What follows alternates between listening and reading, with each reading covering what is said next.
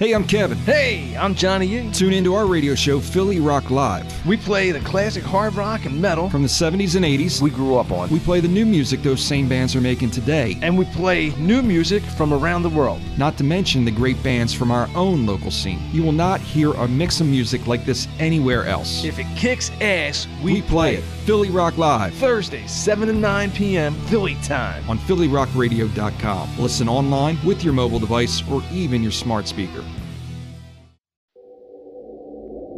And now. And now. It's time for another edition of the Sports and Metal Podcast. We talk hard hitting sports and bone crunching metal. Sports and Metal. Because sports and metal go better together. Now, here's your host, Jason Voorhees. And Aaron Savage. Ooh, yeah!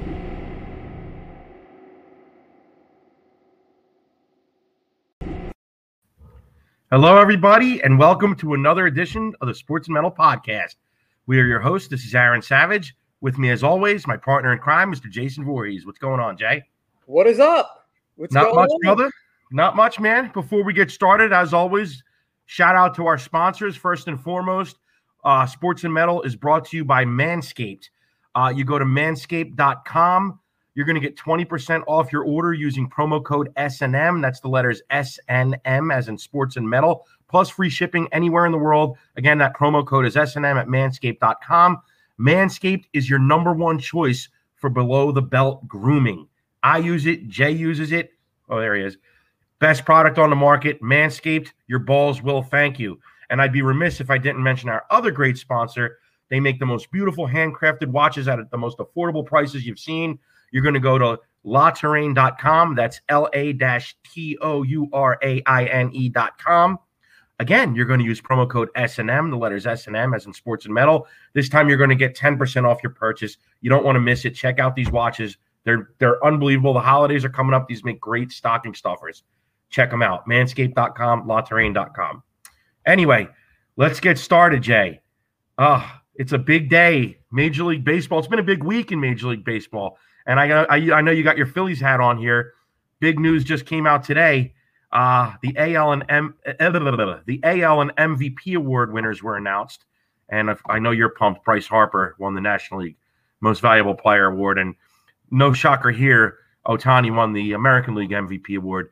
Um, Ohtani, I mean, I'm not shocked at all. the The only thing I will say, it's a it's a it's a testament to the to the unique year he had you know, he made 23 starts, had nine wins. I mean, this was a guy that was having little league games. You know, he could have games where he pitched eight innings of shutout ball, hit a home run, stole a base, and then went out and played an inning in right field. I mean, he was doing things you haven't seen ever in the history of baseball.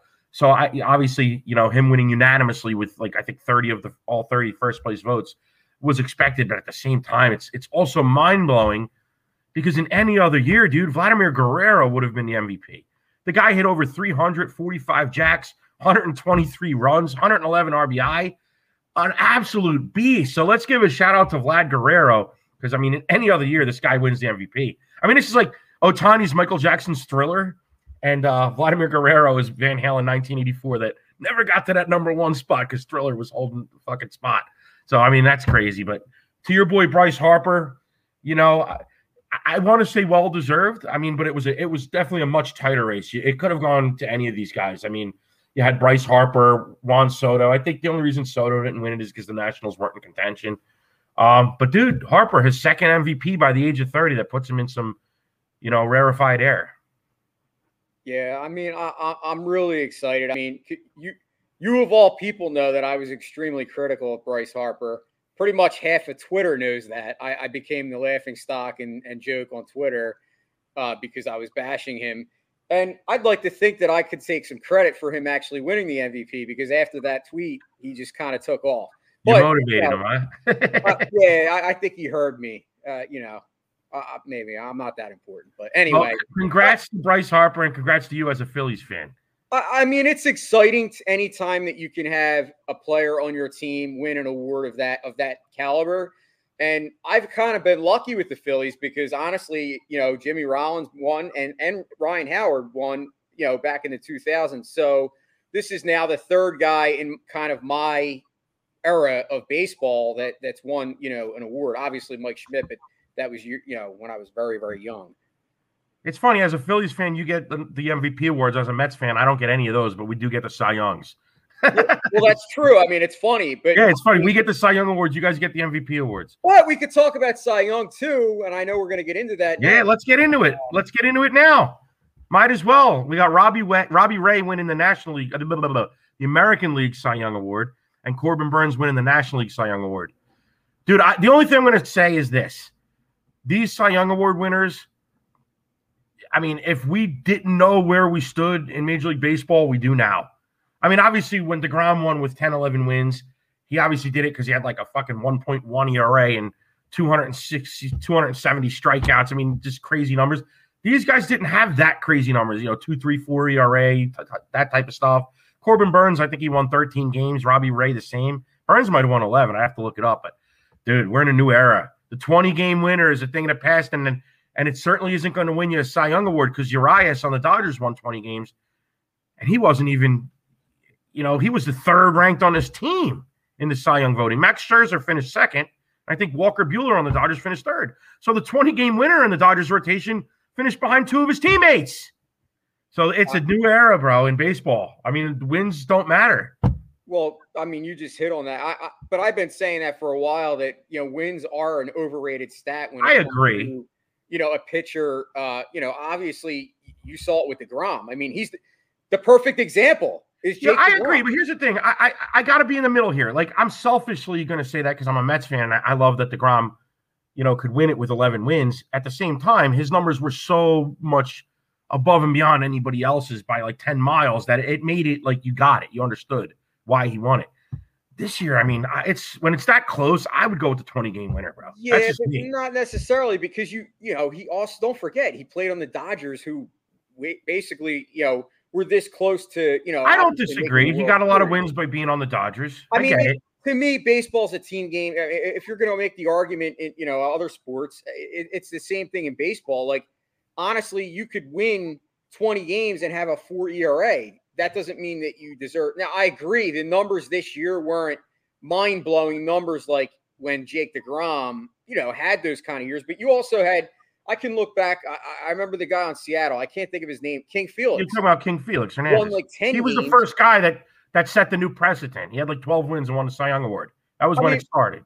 You, you, you and I could do a whole. We've said it. We could do a whole mini series on the on the way that pitching has become frustrating in, in baseball. So and the way the game has changed, yeah, exactly. So we, we, we could talk about that till we're blue in the face. But unfortunately, you know, obviously, um, I'm a little upset that Zach Wheeler didn't win. I think I, I get that selfishly as a Phillies fan. I, yeah. I do believe that if he did not have that one terrible start in the middle of September, he definitely he wins it because he was very close.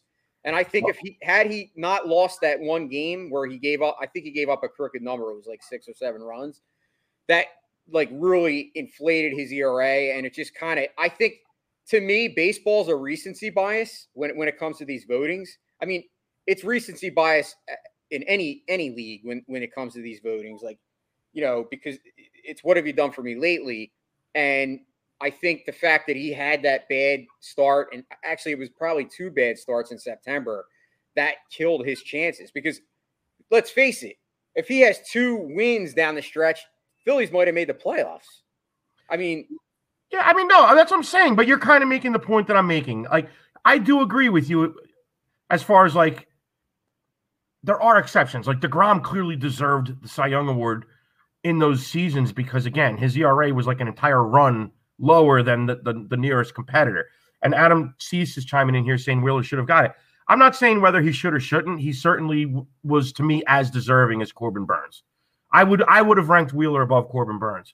Um, I mean, Wheeler went 14 and 10. He had a 2.78 earned run average. He had 247 strikeouts in 213 innings. Um, you know, bottom line is still though, when it's this close, where you have all these guys with comparable ERAs and comparable, you know, peripheral stats, I'm going to go with the 20 game winner. He, I, I would have gone with Julio Urias. I know he was on the Dodgers, Jay. I get it, but he still was 20 and three. 20 and three. 2.96, one 185 innings pitched, and 195 strikeouts. So again, I mean, I'm kind of going old school with you here, but to me, when you have guys that all have such close numbers, then I'm going to go with the 20 game winner because I am at the end of the day kind of old school. I, I am. I, I I like to change and I like to evolve, but I'm still I still don't want to completely devalue wins. I, obviously, it's a team sport, and like I said, the Degrom thing was the exception because he was so lights out compared to everybody else. But again, when you have Walker Buehler, let's pull him up now. He finished third in the voting. Um, he was 16 and 4 with a 2.47 ERA, 207 innings pitched, and 212 strikeouts. So the ERA was a half a run lower than Urias, but he was 16 and 4 versus Urias' 20 and 3. And they had comparable innings pitched and strikeouts numbers. His whip was 0.97. Um, Urias' whip was point, 1.02. So we're almost talking apples and apples here. I mean, honestly, dude, if I'm going to take the wins out of the equation, my pick, I would have to tell you, would have been Max Scherzer if, if I'm going to be totally honest with you, it's probably Max Scherzer that deserved it the most. He was 15 and four with a 2.46 earned run average, 179 in the third innings, 236 strikeouts, and a 0.86 whip. So his whip was the lowest of the group. I, I believe maybe Burnes might have had a lower whip, but I got to pull him up. But Burnes had 11 wins. That's why it's taking me so long to pull him up. I'm scrolling down the list here. So yeah, he had a 0.94 whip dude, it's so comparable. Burnes 11 and 5, 2.43, 167 innings, 234 strikeouts. So if we're talking strikeout per innings pitched, obviously Scherzer and Burnes run away with that. But uh, everything else is right there. They all have like between a 0.94 and a 1.02 whip. I mean, like I'm going to go with the guy that won 20 games, dude. What I'm go, well, and and I, and that's a fair argument, Aaron. I, am not gonna I'm not gonna like fight with you. I like think we're kind of in agreement here. No, I, I mean, I, honestly, I, I, think you know, like I said, to me, obviously, selfishly, I, I think Wheeler. Sure, I get that. I think not only do I think he should have got it, I know he would have got it. Like I said, he had those two bad starts. The way he was pitching going into September, he was almost a lock to me because it wasn't to me. It's not always about the numbers either, Aaron. He was dominant. Remember the yeah, game? You know what though, Jay? Remember the game? I'm listening. Just, well, remember the game when he pitched when when Roy Halladay's number you know was retired. Mm-hmm. Like that was an absolute gem. Like oh, that was a gem on that day. It was special. Probably like yeah. ten it years. Was fitting. It was fitting. It was fitting. But you know what, dude? I get those. I get those emotions. But let's take it out of it. I'm still going to go with who I think deserves it, and I'll I'll take yeah. it a step further, dude. If you're going to say those things, I mean, how do I feel? Jacob Degrom was having a historic season. If we're talking the first half of the season, none of these guys are even in the conversation. Jacob DeGrom just runs away with it. Shit happens, man. It well, happens. You know, it happens. Know. There's injuries. You have a bad start. We we all know how that goes. I will tell you an interesting thing though. Jacob DeGrom had 90 innings pitched. He had the lowest earned run average in the history of the sport. Uh, I believe for a guy with 90 innings pitched and 10 starts, something like that. I I seen it earlier today. He got zero first place votes for the no. He got one first place vote for the Cy Young Award, and I, I obviously I don't think he should have won the Cy Young Award or had any first place votes because he didn't pitch the second half of the season. But the, what I take from it is it's a re, it makes a real strong argument against a relief pitcher ever winning the Cy Young Award, because if you look at DeGrom stats with 90 innings pitched that he had, they're incomparable in the history of the sport, and we've had closers win the Cy Young Award. I'm just saying again, I'm not well, saying I'm saying a relief pitcher never should win the Cy Young Award. I'm just saying it makes an interesting argument. My something that I took from that. And, and, and, I'm not disagreeing. And you know my love for for Degrom. I mean, I'm a Phillies fan, and who who can't? I mean, you'd be a nut to not appreciate what Degrom does on, on the mound. I mean, the guy is just amazing. He is, and and and you're right. He would have won had he not been hurt. It, it's a fact. I mean, the way he, he was. Yeah, I just pulled it up. I'm not trying to interrupt you, but I just pulled it up. Degrom in 15 starts was seven and two, with a 1.08 earn run average. Here's where it gets crazy. In 92 innings pitched, he had 146 strikeouts. Dude, he had 146 strikeouts in 92 innings, and here's where it gets even sicker. We just talked about Burnes and and uh, Scherzer's whip, like 0.84. Degrom's whip was 0.55 dude, these are like numbers that we've never seen in the history of the sport. And obviously, would they have held up in 30 starts? I'm sure to some degree they would have because DeGrom's that good, but not to that level. That's absurd video game level. But the point is, 92 innings pitched for him to just not even be recognized when you've had relief pitchers win the award. with 60 innings pitched, 70 innings pitched. Something to think about. Right, you're, Right? you're definitely. I mean, like I said, I, I, I will, I will never argue with you because it, it, was, it's one of those things you, you you say what, what could have been. I mean, it's Mhm. one of those seasons you just it, it, in your head you're thinking, how great could it have been? Like Yeah. numbers, Exactly. Yeah. mind-boggling. Anyway, let's talk about another Mets pitcher, a guy that's no longer on the Mets, Noah Syndergaard. Now, as a Mets fan, dude, this shocked me this week. Noah Syndergaard declined the Mets qualifying offer of $18.4 million and then took like $2.5 million more to sign with the, with the Angels. Now. I get the whole aspect of like, yeah, they gave him $2.5 million more. But what bothers me about this is as a Mets fan, all we heard from Noah Syndergaard was how he could never imagine pitching anywhere else. And obviously, if he hadn't been hurt the past two years, the Mets would have offered him a, a long term deal. The Mets offered him a qualifying offer because he's pitched two innings in the last two years. He missed two full seasons from Tommy John surgery. He came back the last week of the last of 2021 just to pitch two games in which he pitched one inning in each one of those games, basically just to showcase that he was back and you know get on back on a major league mound after having not pitched on one in two years. And then after that, he said he could never imagine himself in another uniform. He was so grateful to the Mets for offering the qualifying offer. And then you walk for $2.5 million more, Noah? What? What are you doing? You should have just kept your mouth shut and no Mets fans would have been mad at you. You know, I you know, I, hey man, but at the same time, more power to you. If you can get somebody to pay you almost $22 million for having not pitched in two years, and the last year you did pitch, you had an ERA over four, bro. What a world, man. I want your. Have at it, right? it's like, yeah, I, I get that aspect of it too, but you know, it's crazy. And it's funny, as Noah Syndergaard's going to the Angels, the Mets have just hired the Angels GM to be their new GM, Billy Eppler, to a four-year deal. And dude, Billy Eppler's number one claim to fame is having orchestrated many non-playoff seasons for the Angels and wasting the prime of Mike Trout. So welcome to the Mets, Billy Eppler. Let's see how it goes.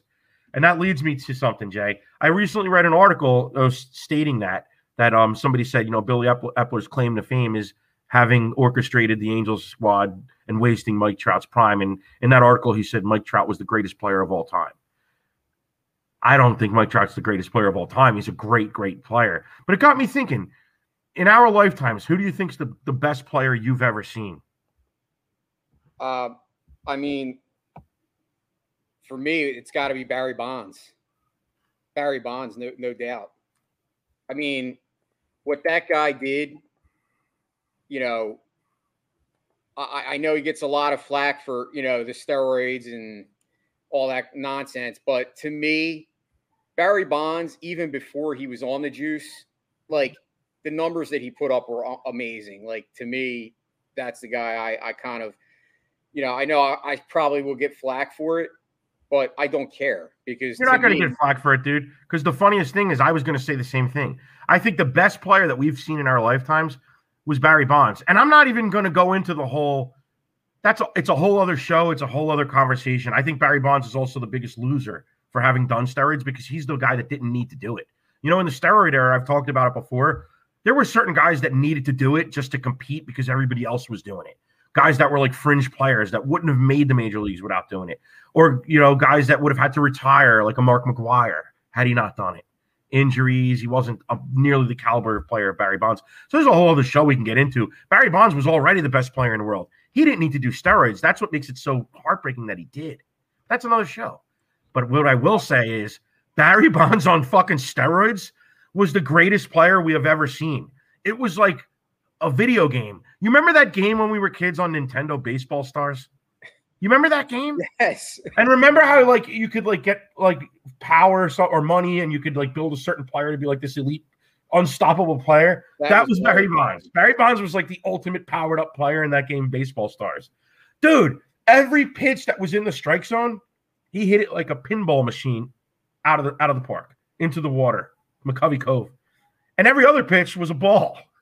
That was it. You either walk the guy or you hit a home run. And I've never seen anything before or since, nor will we, dude. Barry Bonds had over 200 walks in a season. hit 340 and had 70 home runs. I mean, just crazy, crazy numbers. So, Jay, we're actually in agreement here. But you know what? The time has come. What were you going to say? What were you going to no, it, because it, like I said, I, I I thought long and hard about it, but to me, like I said, there's no player that epitomized like just like to me, it's like he was Superman. I- I That's mean, what I'm talking about. doing? Like? It was insane on steroids. I, I I mean, you know, obviously, I loved Ken Griffey Jr. He's another guy that comes to mind, but I don't put him on that level. Well, here's that, that's what- that's kind of where I'm going. Like Barry Bonds and Ken Griffey Jr. naturally were some of the greatest players we've ever seen. But I'm t- so I'm taking one player who's the best player I've ever seen in my life. It's the juiced up version of Barry Bonds, the steroid version of Barry Bonds. We've never seen anything like it. It's almost like it it it, it, it was made up. Like if you look at the numbers, you're like, this is this is a typo. That's how crazy it was. But anyway, bro, let's move on. The time has come. Anybody that's tuned into the show, I'm sure they were awaiting our special guest. Uh, he is backstage and he's ready to join the show. Um, please welcome to the show. He's a friend of the show. He's been on here before. He's been a guest on Sports and Metal before. He is the Ozzy of the Philadelphia area. He is the ultimate Ozzy, besides Ozzy himself. Please welcome to the show. Let me see your fucking cigarette lighters. Go crazy for me, Mr. Stephen Desko. Can you hear me? I hear you now, Steven. What's going on? Okay, cool. Oh How man, you, man? I, am awesome. I, I think I'm doing better than Yngwie Malmsteen is, right? I heard he sold 200 at a 1200 seater. Oops. Really? I didn't hear that. At the Oh. Keswick. That's what Kevin Harlan tells me. Oh, Kevin Harlan live. Well, you know, Yngwie's always had like a way of like pissing people off. You know, but he's got a big ego, so maybe people just got fed up with it. I, I like he put out in all these articles how he um none of his singers were really any good and he you know he don't need anybody but himself. It's like dude, you had Joe Lynn Turner and Jeff Scott Soto and and that other guy on the other record if I remembered his name. But they, he had some pretty freaking decent singers. Didn't he have uh, Graham Bonnet sang for him? It's like really, dude. yeah, yeah, yeah, yeah, I mean, he didn't have he didn't have bad singers. That's crazy. Well, dude, speaking of 1,200 seaters, I know you got some announcements here for us tonight. You got some up- upcoming shows. What's going on? Tell us. Okay, thank you so much for the uh thing. I'm on my back porch because I, I'm in media and I'm at the bottom of a fucking hill. And you know Comcast says speeds may vary. Well, it's very slow on my fucking end of the woods. So It's all So good. It actually, it actually looks like a little um, you got like a little um, like a little silhouette going on here. The way Yeah, the this is yeah, this is cool. It's, it's, it's my, I have a laptop with my phone. I'm using my phone, which is cool. Uh, I was trying to look for the email, and he sent me the link twice. I'm like, I'm sorry, I suck at computers, fellas. By the way, but oh, show. You brother. made it. anyway, I'm in Pottstown at a place called the um, Red. I'm sorry, the Red Horse Motoring Club, and uh, it's it's basically uh, it's almost a car museum and lounge in Manhattan. It's really fucking awesome. It's a private club. Where it's in the middle of Pottstown. We're playing on Thanksgiving Eve. We have Sanctuary, who's not the maiden band from North Jersey, but a '90s band from uh, North Jersey. Playing on Thanksgiving. Boy, I just heard myself. Yeah, yeah, we had. That's all right. Keep going. anyway, um, so anyway, um, Sanctuary's opening up for the hour of Soundgarden, and then we're gonna go two hours of old ass, like Volume Four, etc. Black Sabbath, um, with just Sabbath. And at that show, I'm giving away a pair of tickets to see the Land of Oz on February 5th in Vineland, New Jersey, which I'm very excited about. The Landis Theater. Also at the Landis is my friend Ira from Loungefly and STP, and I'm gonna uh, make a little giveaway at that show too, and hang out with my friends. They got uh, an STP, Pearl Jam, and Foo Fighters show. yep. I'm not sure of the name. I know Lounge Flies is the one. Why do I look bald? I got hair in real life, but then like in pictures, I look I'm looking like Klaus Meine. I'm like rocking it like a fucking hurricane here. Uh, Are you ready for me? I need better lighting. Chris, Christy's at work. I don't have my makeup girl. I, I have to fend for myself. But um, in any You're case, set. Yeah, Pottstown's fucking awesome. And like I said, it's it's a uh, Red Horse Motoring Club. Bruce Gill's gonna be doing sound. My friend Bruce. I don't know if you know Bruce, but he's awesome. He used to do like Lime and Bean Riot and shit like that. Very very good sound man. And uh, it's a twenty dollar admission, but it's like uh, watching uh, Black Sabbath at a car museum. So it should be pretty fucking awesome. That's And like I awesome. said, we're giving away the Land of Oz tickets. Also, I don't want to leave out Ultimate Live Evil with Cooper Boyd and Rick Haas, but we are um, playing on February 19th, I believe, at Tom and Jerry's with the White Snake. Bob Chavis will be bringing out his White Snake band, and uh, and we'll be doing that there. So we got the, a lot of stuff coming up. So just like Just Sabbath, like the Land of Oz, and and I'll be at the STP show. J- Uh, Jason, you going to that one, the Lounge Bud, John? Aaron and I'll both. I'm going to be at that show as well. Yep. killer. I'll be on stage uh giving away tickets. Maybe you you, you guys could win tickets. I would love it. we already won. We'll be there either way. Oh, that's cool. No, I appreciate the time. So um we're I posted some funny stuff. So my girl's like like the the uh I hate my hair, dude. So I'm sorry, man. I'm having like a the there we go. Hair That's Yeah, you're having I some fixed hair it. Days, Steven. I get this giant spotlight above me. I'm turning this fucking light out. Hold on. I'm turning it out. That's awesome, dude. Gotta love Steve. How dark is this? Hold on. Now it's a blackout. All right, there you are. Oh, that's fucking way better. Now you right, look here. like the devil. Dude, you look like you're filming a, a video for Ozzy. Yeah. Okay. Hold on. Let me. Yeah, this will help. Okay. go. Okay. anyway, so how would that chick that like pissed in that guy's mouth on stage? That Oh, uh, we we're gonna get into that. ah, Brass Against chick, Dude, dude, dude, dude, what is going on? we're listen. If I did that, which even less people want to see than that girl, um, or like like zero instead of like maybe two dudes like that shit. I mean, someone likes that all kinds of shit, but that's a little bit like so like. But we're all talking about it now. We all know the band. You That's know, what I was So- gonna say, dude. It was like it was the best publicity ever because I went and actually started checking out their music. Now let me ask you, Steven, were you familiar with them at all before this? Not a word. I heard the chick singing War Pigs the other day and some Tool, and she's Dude. freaking awesome. Dude, they did Tool Stinkfist. It's unbelievable. Yeah. Dude, I watched the video and I, they have three albums out. I had no idea. Basically, they're a brass band. It's all horns. You know, Right. they, have, they obviously have a guitar player, bass player, so there's that rock and metal, you know, backbone to the music. Right. But all, all it's all complemented with trumpets, trombones, saxophones. It's amazing. I love. I think they're great. Yeah, I- they I- do a lot of Rage Against the Machine songs. They do some Deftones. Yeah, I'm impressed. that yeah, video, I mean, that? that was some piss. How much did you drink? How much did I can't believe that.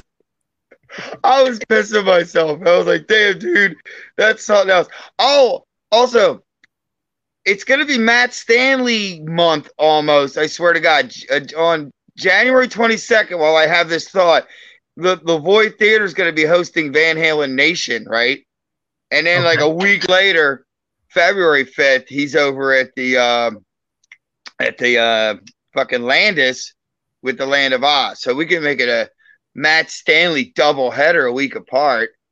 You know, Uh, are you Yeah. going to have us in doing a, a, a an album review thing, fellas? Is this behind Yeah, the curtain? talked- Yeah, we talked about it. We're bringing it back to Gavel. We haven't done the Gavel in a long time, and we're gonna have it like a kind of a, a panel of, of of people, including you, Matt Stanley, Mark Moore, and we're gonna kind of battle some albums out, some Ozzy and some Van Halen. Yeah, that's we've been wanting to do that for a while. For those out there that aren't familiar, we have another podcast called "And the Gavel Will Rock." We haven't had any episodes out in quite a while, but you know we'll get one out soon, guys. And you got to check that show out. It's basically like a courtroom battle where we debate all things rock and metal. You know, Huh. so we could do we could do um Ozzy Sabbath versus Dio Sabbath. We could do Sammy Hagar Van Halen versus David Lee Roth Van Halen. It's all on the table. Oh, Mark, Mark, Mark and uh, Matt would love talking about Van Hagar. Oh yeah. we It's actually not had fair. that on Gavel. It's not their Van bag, Halen. baby. What's they make their living in Dave in David Lee Rothville. Yeah, Well- I know. Well, we had we had Matt on prior, and we did uh uh we did Blizzard of Oz versus Van Halen. Uh, Van Halen won, right? Yep. Since Wow. Max in both. Yeah, we did that one. Did he cut his baby in half? How did how did King Solomon handle that? Well, it, was, Aaron it and, was tough. Aaron and Matt picked Van Halen one, which obviously, I if I'm really being honest, it's probably the better album. But I picked uh Blizzard of Ozz because that's just my personal favorite. I like Blizzard better, but I I mean I like fucking Diver Down. So who the fuck am I? you know what I'm saying? It's like I like Cradle I mean I like honestly Van Halen is excellent. I mean, but you know before 1984, 1984, eh, some shark jumping going on there. You know. Ah, I love 1984, man. Think about it. Some of the some of the best songs are the songs we don't think about, like House of Pain, Girl Gone Top Bad. Jimmy's Top Jimmy's fucking awesome. phenomenal. Drop Dead Legs is phenomenal. Okay, but Jump is like what Zoic Scoob. Like wow. I still love it, but yeah, it's a pop song. But dude, what about House of Pain and Girl Gone Bad? Dude, those two songs could be on the first Van Halen record. Think about probably it. they're probably leftovers. I they love- probably were. A lot of Van Halen's catalog is even um different kind of truth. Half those songs date back to the mid 70s. I, I love this shit. Van Halen's great, man. Uh, it was a shame that guy uh, died. Um, he, he uh, it's Van Halen's like strange. Like people like either really dig him or like kind of they just don't like it at all. It's very. It's, like, a couple people are like, "I don't like that shit." Like like Kiss fans. Uh, it, if Kiss has like the best fans in the world, but I mean, without makeup, they're like kind of like Foghat, right? But uh, Well, anyway, that's not. but- Me and I Jay are love- gonna blow your no, mind. but they they're the best businessmen in the world too. They're definitely the best businessmen. Me and Jay Kiss are gonna blow your minds. Kiss coffin, like you know, it doubles as a beer cooler. It's three thousand dollars, and you can get buried in it. That's pretty much the best. You can't, you can't beat Wait, that. time out. Steven, you just hit six degrees of separation. So Dimebag Darrell is buried Yes. in a Kiss casket with No. Eddie Van Halen's guitar from Van Halen II. Holy shit! just I was not aware of that. We're rock, we're rock and roll. We're baconing. We're Kevin Baconing there. No, but dude, you want to hear something crazy? Me and Jay Huh? actually prefer Kiss with no makeup. Our favorite Kiss album is Revenge. Uh, yeah, like I said, Kiss is freaking decent. I think they just got like, I mean, when I was five, like they were awesome. They were on TV breathing fire, and they had cartoons like, like Scooby Doo, like you know what I mean. But um, you know, they're okay. It's cool. I, I I don't get into like. And speaking of Kiss, I was on uh Damien Monte Carlo's show. You know his like show that with um, tasty cakes and whatever getting baked. That was their it's called. Okay. We all did. We rated all the. Uh, me and Kevin Mercer went on Damien Monte Carlo's show, and we rated all the and I Albert Lepore, and we did all the all the albums of Ozzy uh, rated in order. All the Ozzy watched songs. it. That was fucking fun as shit. That was a great show. By the way, I don't know if you guys cross promote like that. yeah, all the time. Love, I'm crossing Damien. Man. I'm, I'm crossing streets. I'd like give away tickets for my one show at my other show, but like fuck it, man. I got all different bands. I gotta keep I gotta keep a bunch of people fed. You know what I mean? Please buy tickets to Pottstown. It- We're We starting. all- We all eat from the same table, Steve. That's the way you got to look at it. We're all Oh, team. I know. I love all the cover bands too because I see some stuff like it's not gonna be like in in the Dirk Diggler movie where we're gonna have like a rumble. Like I know all these people, so you see these posts go up. It's like this one guy starts this post. He goes, "Ohio needs Ozzy bands," and it turned to like a forum of like. Bark at the Moon, Land of Oz. It was like, whatever, dude. Like everyone's good, everyone's decent, everyone does a good job. Competition, competition makes us all stronger, right? But it's so funny. It's like, I mean, I hired the kid from Bark at the Moon in his cult band, and he's a good singer and he's a fun guy. It was it's funny that people were posting videos of, of the bands and saying, hire this band, hire this band. So we messaged the guy and he's like, yeah, I'm looking for something for next year. Like, he's not even fuck. He's like kicking tires. It's so fucking funny, man. But it was cool. People are big fans of like either, and it's I guess you could like both, but it's like your friend in the band. You know, I like that guy, and it's it's pretty fucking funny now. They're going back and forth on this thread, but like you know, I, I like everybody in the in the biz. Fuck it, man. It's like someone else who likes the same band you do, and you're doing the same product. It's like I saw the singer from the other Dio band in the bar. It's like I knew that guy for like 20 years. What am I gonna like not like him because he's singing Dio too? It's like whatever. it's funny. This business is funny. It's a small world. We all know everybody, and it's all like we're all like you know. It's it's it's pretty family though. I think it's pretty a, a pretty good community we have in this little music scene here. Yeah, I agree. I, Let- I got it. What's I that, wanna- Jay? I'm sorry. Well, no, I I want to get Aaron out to see a live Evil show because that you, I mean, you guys do another phenomenal job. Like, obviously, my heart is always going to be with the Land of Oz because that was the first time I saw you guys. But like that, you know, Ultimate Live Evil's no slouch band. I mean, you guys put on phenomenal. Like, obviously, like I said, you are one of the best cover. Well, I don't want to call it cover because you're not. You're one of the best tribute acts that I've ever seen. I mean, and Oh, watching you. Watching the Land of Oz, watching Ultimate Live Evil, watching Loungefly, watching these bands perform is like to me, and Aaron will agree with me, like watching bands in their prime performing the shows. It's absolutely awesome. Like, It is fun. I tell you, Loungefly. Ozzy come out now and perform Right. the way that he did 20 years ago, but yet you guys perform like I like it was back, you know, at the No More Tears era. I mean, that, Oh, that's how, thank how you. great you guys are, and that I just love it. Can't wait to Thank- see another show. Definitely want to see you at the Landis. I, I know. Land- Aaron- Right, their video screens bad as shit. I want to thank Kathy for booking us and taking a shot. Um, I, I won't tell the people from New Jersey and Pennsylvania. We managed to sell over 800 tickets in Buffalo, and and and that place only holds 750. So, can we beat Buffalo, please, and sell this bitch out? Because they, we sold over 800, not to get the competitive juices flowing. And I have four guys from New Jersey, so you know, someone went to high school with somebody, and we need to, everyone to come out for Landis let's all let's make this happen. Let's start off with selling out the Pearl Jam STP Loungefly show. I wish I knew the other names of those bands. Do you have that handy or no? Um, Yeah, I I do. I up. just got to pull it up actually. All right. Uh, I'm in the, I'm in the dark on the porch so I don't look bald. while he's Yeah. looking that Too up. Steve, while he's looking that up, wh- wh- wh- Yes. I know you had uh you had the uh you wanted to give away some tickets. So wh- what is your Yes.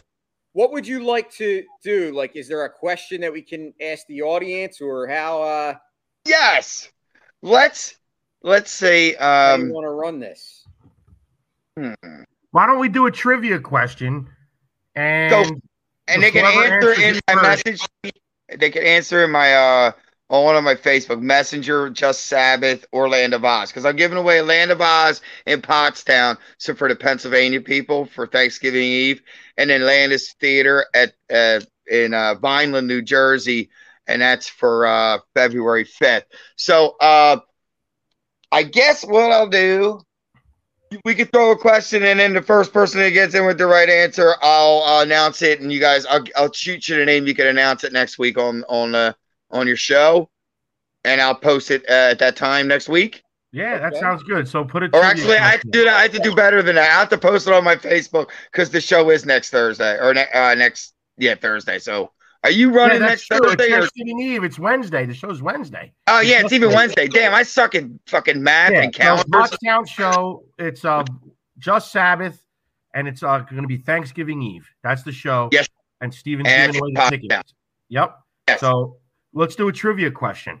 All right, Yeah. Soundgarden and and and uh and Black Sabbath night. Three Yep. hours of music. It's awesome, and you're basically drinking in a uh, either a Manhattan lounge slash car museums. It's fucking beautiful in there. Honest, honestly, it's uh, you got 1929 Harley in there or something, something crazy like that. And They're really got some cool shit. But anyway, So what trivia question do you want to want to throw at him? I, I Aaron? go for it. Aaron, ask a trivia question. All right. So let's think of a good one. Okay. What was the last Black Sabbath album to feature Bill Ward on the drums? Ooh. Now, the answer to this, Well, don't Yeah. tell him. Don't tell him. wait, wait, I'm going to just do a little teaser here. Some people say that that he was not on the album before that. if you follow me. Mm-hmm. Did you ever hear I- that I- I totally follow you. Well, let's talk about album credits. Oh, album credits, absolutely. We'll go with that. So yes, we, we can go that direction. But have you heard that Bigfoot rumor too? Yes, I have. So I don't. I agree because it mind fucks because it. eh, I don't know. Well, that's, like, that's like Bon Jovi. I mean, all you hear is that Hugh McDonald played the bass all those years, not Alec John Such. Hmm. I heard.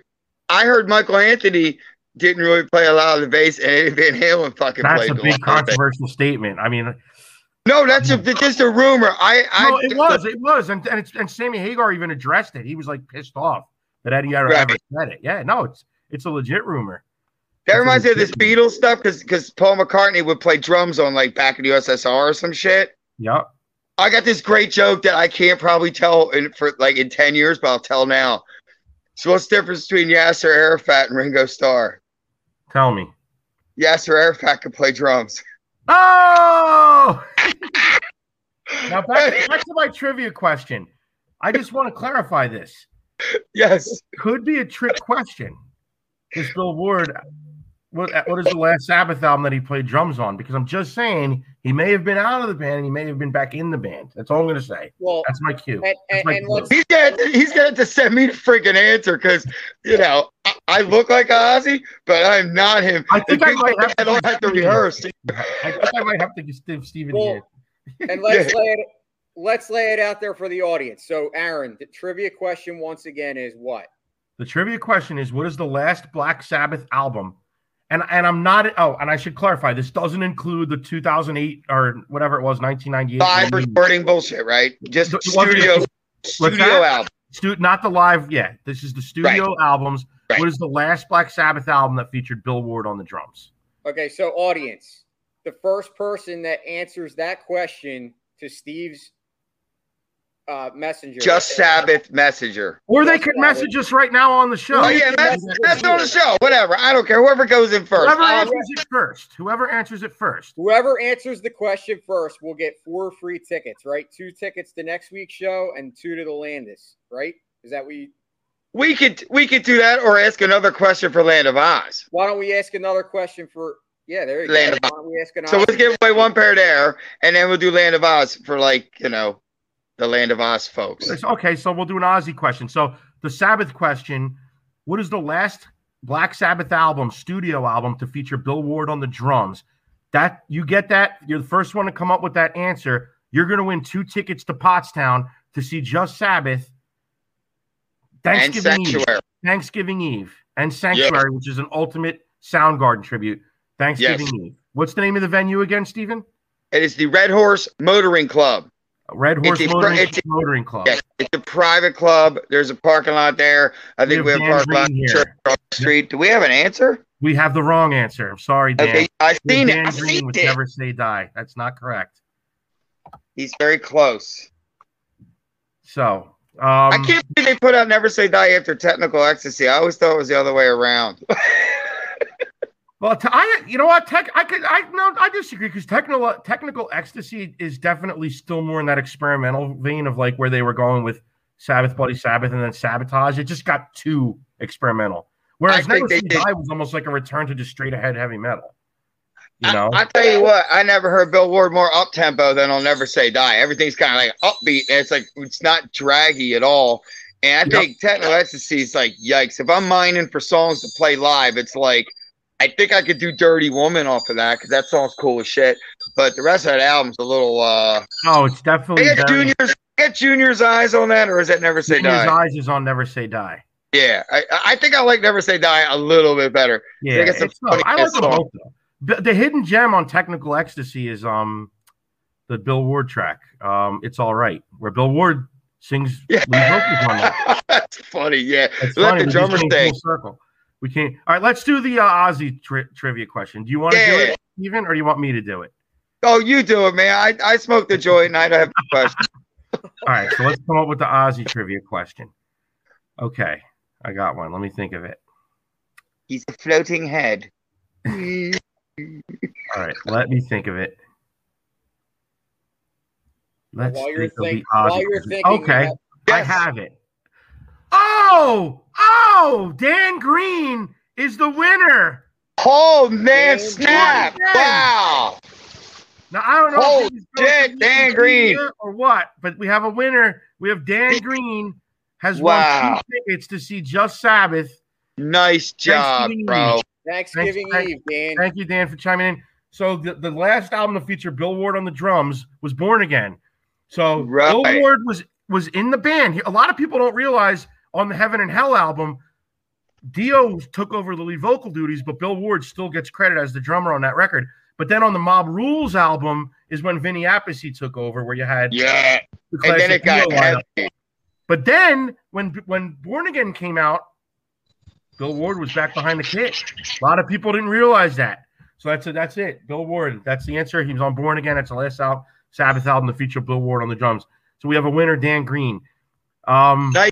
Nice job, Dan Green. I love that record. Very strangely produced. very- were, I heard Iommi was toy, toying with the possibility of remastering that record, which I would like to hear because that is a hanky production. Like I'm not Mr. fucking, you know, Johnny Engineer, but that was hanky. uh, if there was ever an album that needed a remastering, Yeah. it's it's Born Again. It's like the opposite of Love at First Sting's mix, mix, which is beautiful. You know what I mean? yeah. it's like Yep. Love at First Sting's like perfectly digital mix. It was like early digital. It was clean as shit.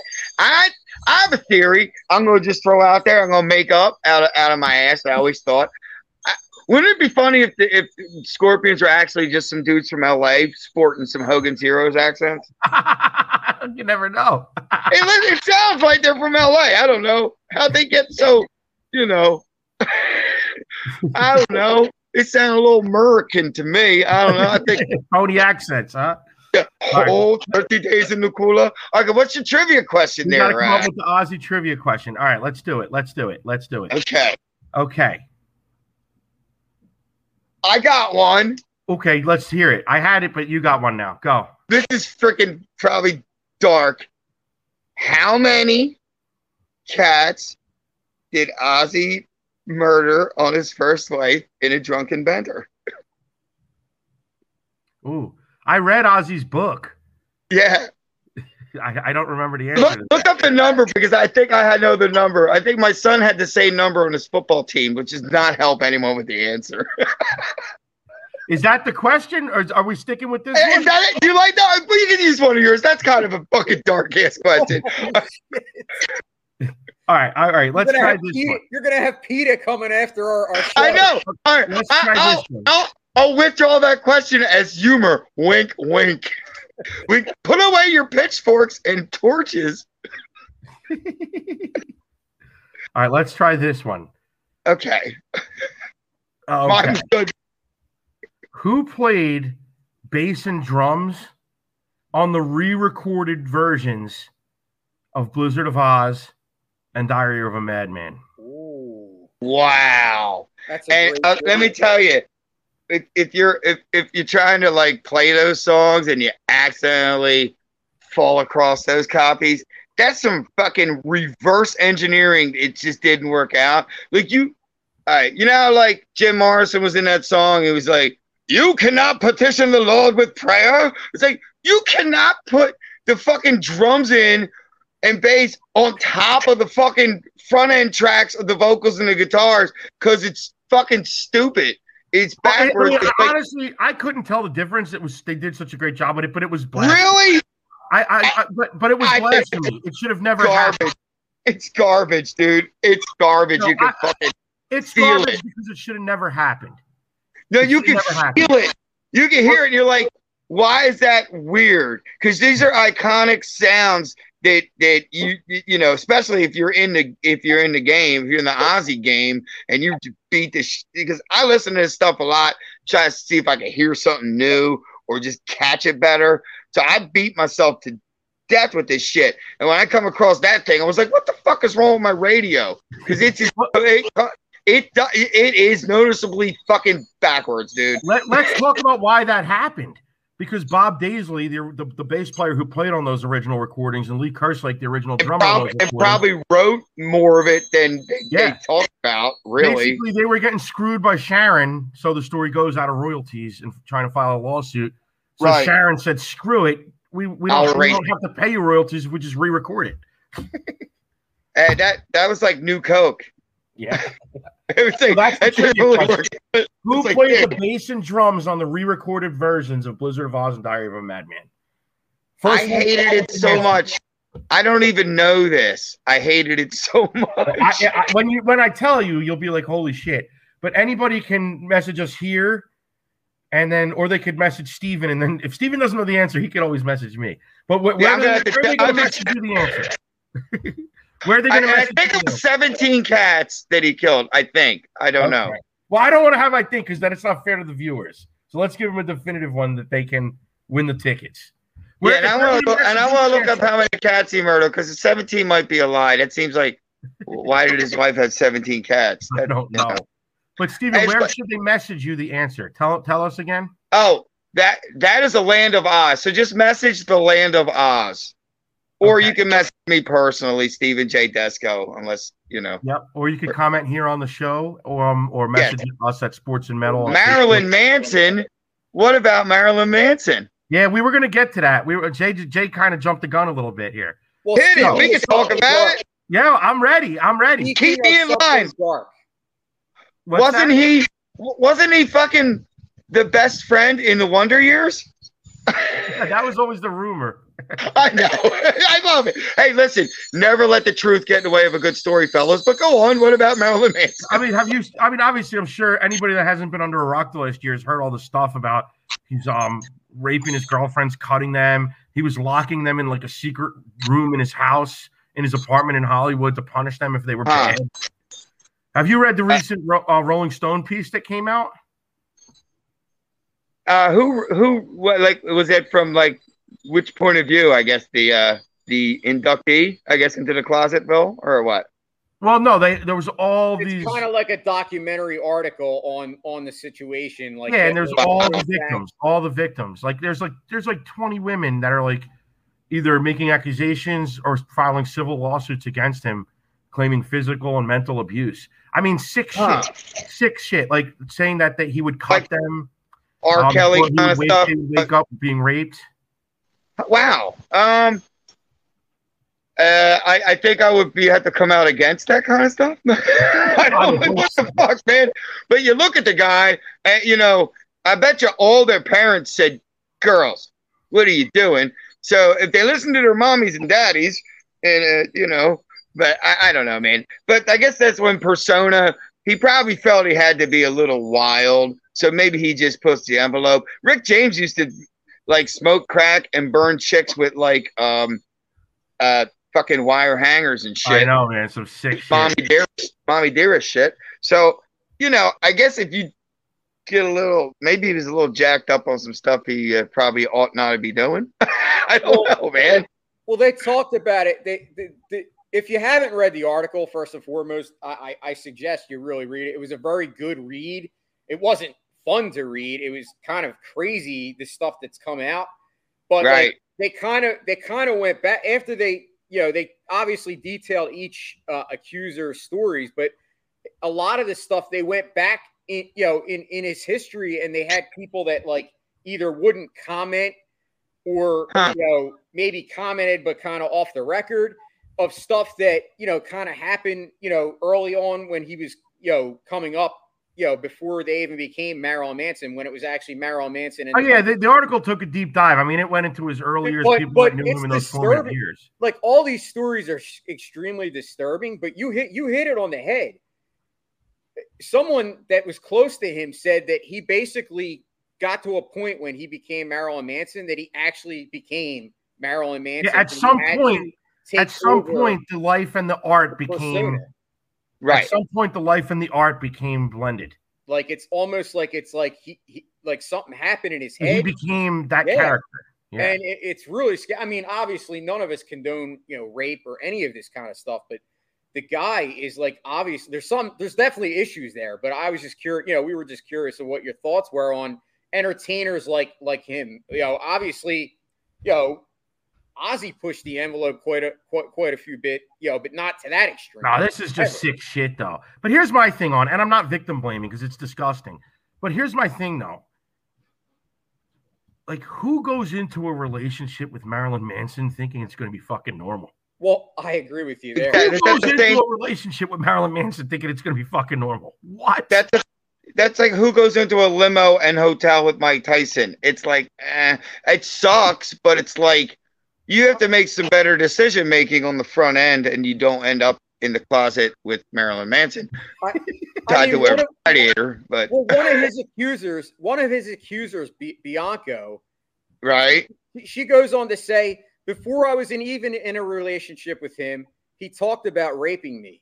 I thought, I guess that's just how he rolls, and everyone is cool with it. So who am I to not laugh?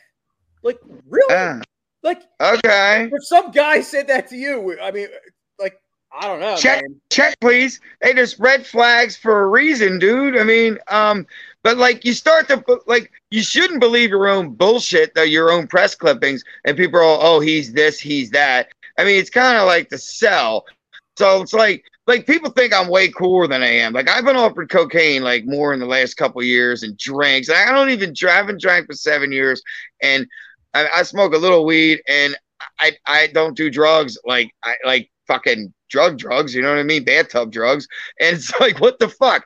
Like, you want to do some coke? No, I'm not the real Ozzy. I'm not that cool, but enjoy, have fun. I'm not a life coach, but you know, you can't believe your own bullshit. Like, I have to go to work on Monday. Like, if I play a great show in front of a thousand people and they're all screaming, and I'm signing autographs, which I don't even understand because I would put not Ozzy on it, but I love my people Not Ozzy. But- but I love my people and they get excited, but I still have to go back to work on Monday and, and do my regular job and, and be realistic. But I could see, I guess, if you have too many people saying yes to you and not enough people saying no to you, you can start fucking just believing your own bullshit. Yeah. But you know, luckily, luckily I'm married and uh, my ego gets destroyed, so we're good. But but uh, but but seriously though, I mean, no one to keep you in line. It- It's you know, sometimes you need to get. You can't get too full of yourself in the biz at, at my stupid level or that level. Like, don't don't be believing all the shit you hear. You know. Well, that's the thing with Marilyn Manson. I mean, he obviously created the character Marilyn Manson, and you, you hit the nail on the head, Steven. The money comes, the power comes, and everybody's doing whatever you want. And if you're like somebody that's like this guy, that maybe is a little bit weird to begin with, and you adopt and you adopt this persona, and it's all there for you. It's like I said, the, the lines become blurred. But at some point, walking into this thing, you got to question it. They said his his his his apartment was painted all black all the windows were blacked out and he kept the thermostat perpetually at like 60 degrees so it was like a refrigerator like Wow. it's fucking weird weird shit man but that's all you know Believe in his believe in his own hype. You know, like Yep. oh yeah, I'm that. Like, yay, all right, good job, dude. Uh, yeah bianca Esmer, or whatever she's from uh game of thrones she was uh Yeah. Roz, the prostitute She show, should've- by the way. She should have stuck. Marilyn Manson, not she. I'm reading she. Marilyn should have stuck with the Wonder Years, and it would stayed out all this trouble. Paulie would have just hung out with uh, whatever the fucking other kids. Kevin, what's his name? That joke would have been great if I remember the other fucker's name. yeah paul wasn't the friend named paul Paulie. Yeah, that, that was Marilyn Manson. Paulie. yeah it's not really but yeah that was always I know. I love that rumor. That's one of my favorite fucking rumors. i know because it I want to do a like show about rumors, dude. I want to be the guest. We could do Bigfoot and Loch Ness and all this shit, and we could do rumors and legends. fleetwood mac Huh? fleetwood mac What about? My joke didn't land. Fleetwood Mac rumors. My joke didn't Oh, land. I'm sorry. I'm like, you want to talk about that record? great album. Who was banging who? Giggity? Well, we can get into those rumors. Anyway, let's. That- since we got so dark. Let's liven it up. Let's end the show on a positive note. Steven, you're more than welcome to join us, but it's time for the picks of the week. Yes. What are we picking? Football All right. game. What do you I- I- got, Jay? You have your pick. You want me to go first? Uh, I'll go first. Let's go. So, so my pick of the week. So last week, obviously, I strayed away from this album because you know, obviously, we talked about a certain subject, and I wanted to, you know, push an album that had ties to that subject. But so this week, my pick of the week is actually last week's pick of the week, and it's Mastodon's brand new album. Now, I don't know if anybody's heard this album, but I'm a, I've become a diehard Mastodon fan over the years. Um, early on, I really didn't know much about them, but they're one of these bands that like have really grown on me. And this record, I got to be honest with you, it's one of the most mature records that they've done. I, I don't necessarily think it's the best album they've ever done. I think that might be their first one, which is Leviathan, but I think this is right up there with their their best work. It's more dark than I'm used to with Mastodon, and a lot of the a lot of the material that they used, they wrote about uh, was one of their uh, longtime managers passed away, and it kind of deals with a lot of like the depression and depression and uh, a lot of anxiety that the kind of the band members are going through. But the record is called Hushed and Grim. It actually just it just dropped two weeks ago. Phenomenal record. Check it out. It's on all the streaming platforms if you haven't got it. Aaron, I know I shared it with you, and it's one of those albums that I actually love to zone out to. Like if you want to just like throw an album on at night when you're ready to go to bed, it's it's heavy, but it's like a zone out type of type of style. Lot lot of you know, um, there's a song on there actually, uh, the Beast, which actually has kind of a country vibe in the beginning. Um, when it gets to the chorus, I you swear that you hear Chris Cornell on vocals I agree. like honest to God, when I heard it, I was like, dude, is that Chris Cornell? Like reincarnated? Like honestly, it really is that deep of you know of us, you know, his the vocals. But my favorite track on the record is actually um the uh first track. Um trying to pull it up here, the name of it. Pain, pain with an anchor. Pain with an anchor. Um, it's it- it's got like I don't. It's hard to explain. It's not like it's not it's not headbanging music per se, although it does end with kind of a thrash uh, riff. But it, it- it's just one of those albums. Like just overall, it's just every song is good on the album. It all flows together, and I love it. That's my pick of the week. Well, you guess what, Jay? I have the same pick of the week as you. I think it's the Oh first. my god! I was also picking the, the the Mastodon album, Hushed and Grim. Dude, I, I checked it out on your recommendation, and dude, it's phenomenal. It's a double album. It's epic. It's about two hours long to listen to the whole thing. I mean, Damn. it is just epic, literally. I mean, I, I, I it's it's got elements of everything. There's elements of classic metal. Some of the tracks have like a priest sound to them. Some of them have a Metallica sound to them.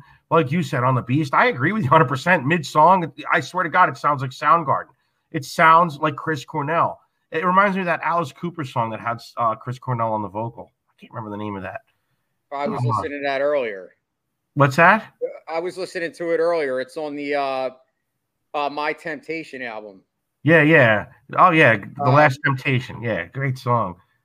Uh, anyway, you- that moot point. It, this this Mastodon album is phenomenal. I mean, it's got elements of everything. It's an epic record, and I the agree. crux, What's that? The crux, the second track, it has like that Oh, epic where it song. gets, it becomes like testament. Like it's Mhm. almost like Oh, I, yeah, I told you that when I was listening to it the other day. It reminds Yes. me. As I'm saying, there's elements of everything. I mean, and I agree with Jay. It's a great driving record or like laying in bed zoning out to it. So that's a, mine and Jay's pick of the week. Mastodon, Hushed and Grim. That's the first time that's ever happened. Yeah. By the way, Wow. History. I I can sneak in two TV ones if I could. Is that cool? you're good. All right.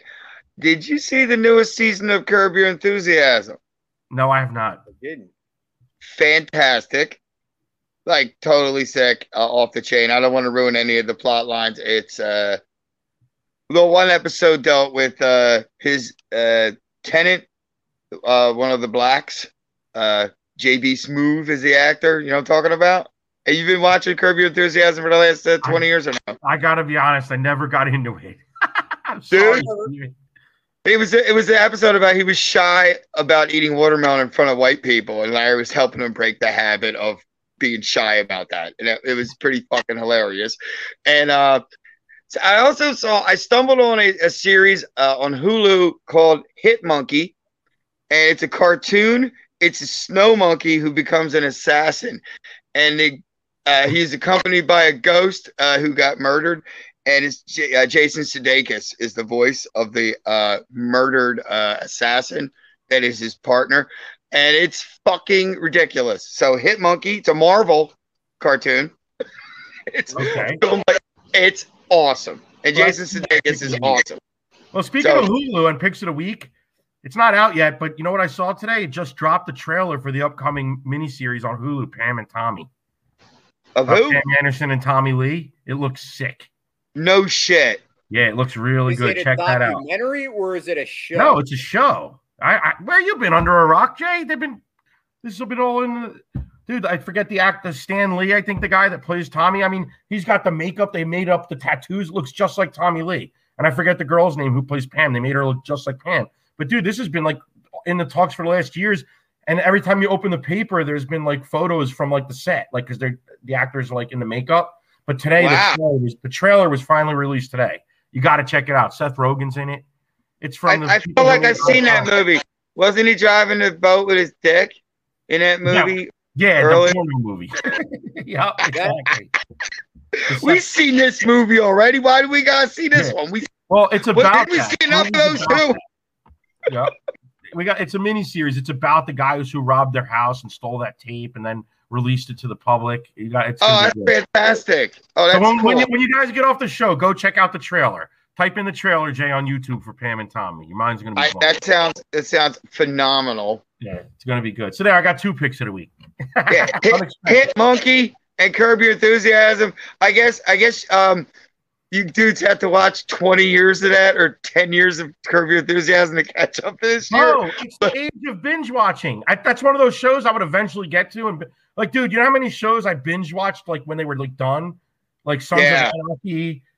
Dude, so many shows like after the fact. I'm I'm doing Bosch right now on Prime. That's I'm like watching- seven seasons. I'm watching Penny Dreadful City of Angels right now, and I know that's like fucking probably five years old, but that's fantastic. Penny See? Dreadful series is pretty good, man. yeah. I'll You know what I'm talking about? The horror I know series? that one. I never watched it, but I know it. Know, dude it's decent man um you you know if you got you know better than the romantic comedies you you drag it like at least uh I, I, I'm sick of watching baking shows with my girl, so at least I can watch some people get killed there you go. in, in horror movies.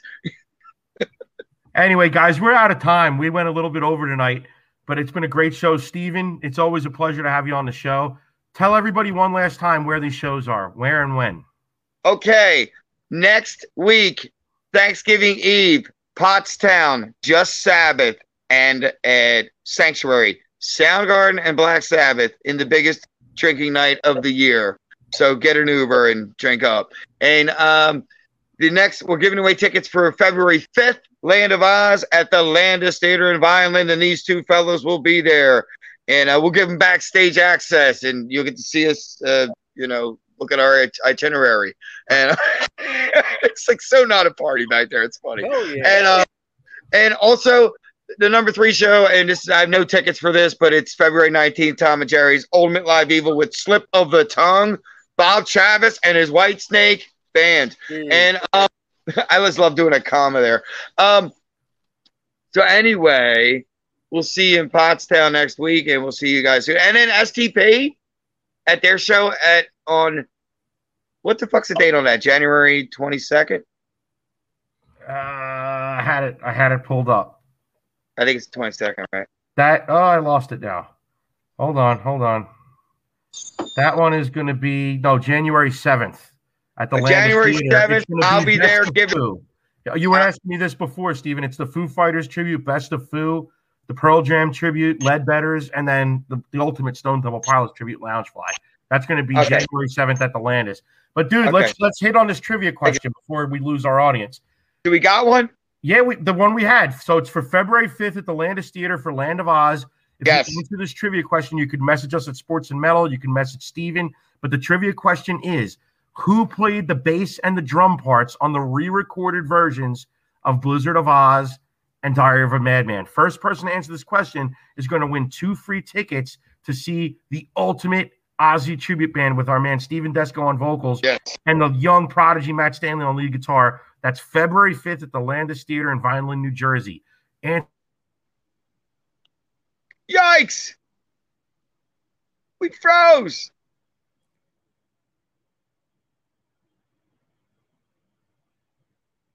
Is he coming back? we came back. I guess he's not coming back. I'm back. Anyway, congrats to Dan Green for winning the other tickets to next Wednesday's show. And where is the show, Steve? It's in Pottstown at the Red Horse Motoring Club. And as always, Steve, it was a pleasure having you on. We love you all. We greatly Love appreciate it. Thank And you. Don't forget to check out all our social media, our website at Sports and Metal. You can find us on Facebook, Twitter, YouTube, NIG at Sports and Metal. Follow all, all our content, like us, share. And as always, as we say on this show, and I'll take us out, rock on. And Steve, you're going to say peace out. Rock on. Peace out. And that's our show. Tune in next time for more Sports and Metal. With Jason Voorhees and Aaron Savage. Woo, yeah! Got something to say? Hit us up at Sports and Metal 0423 at yahoo.com or on Twitter at Sports and Metal.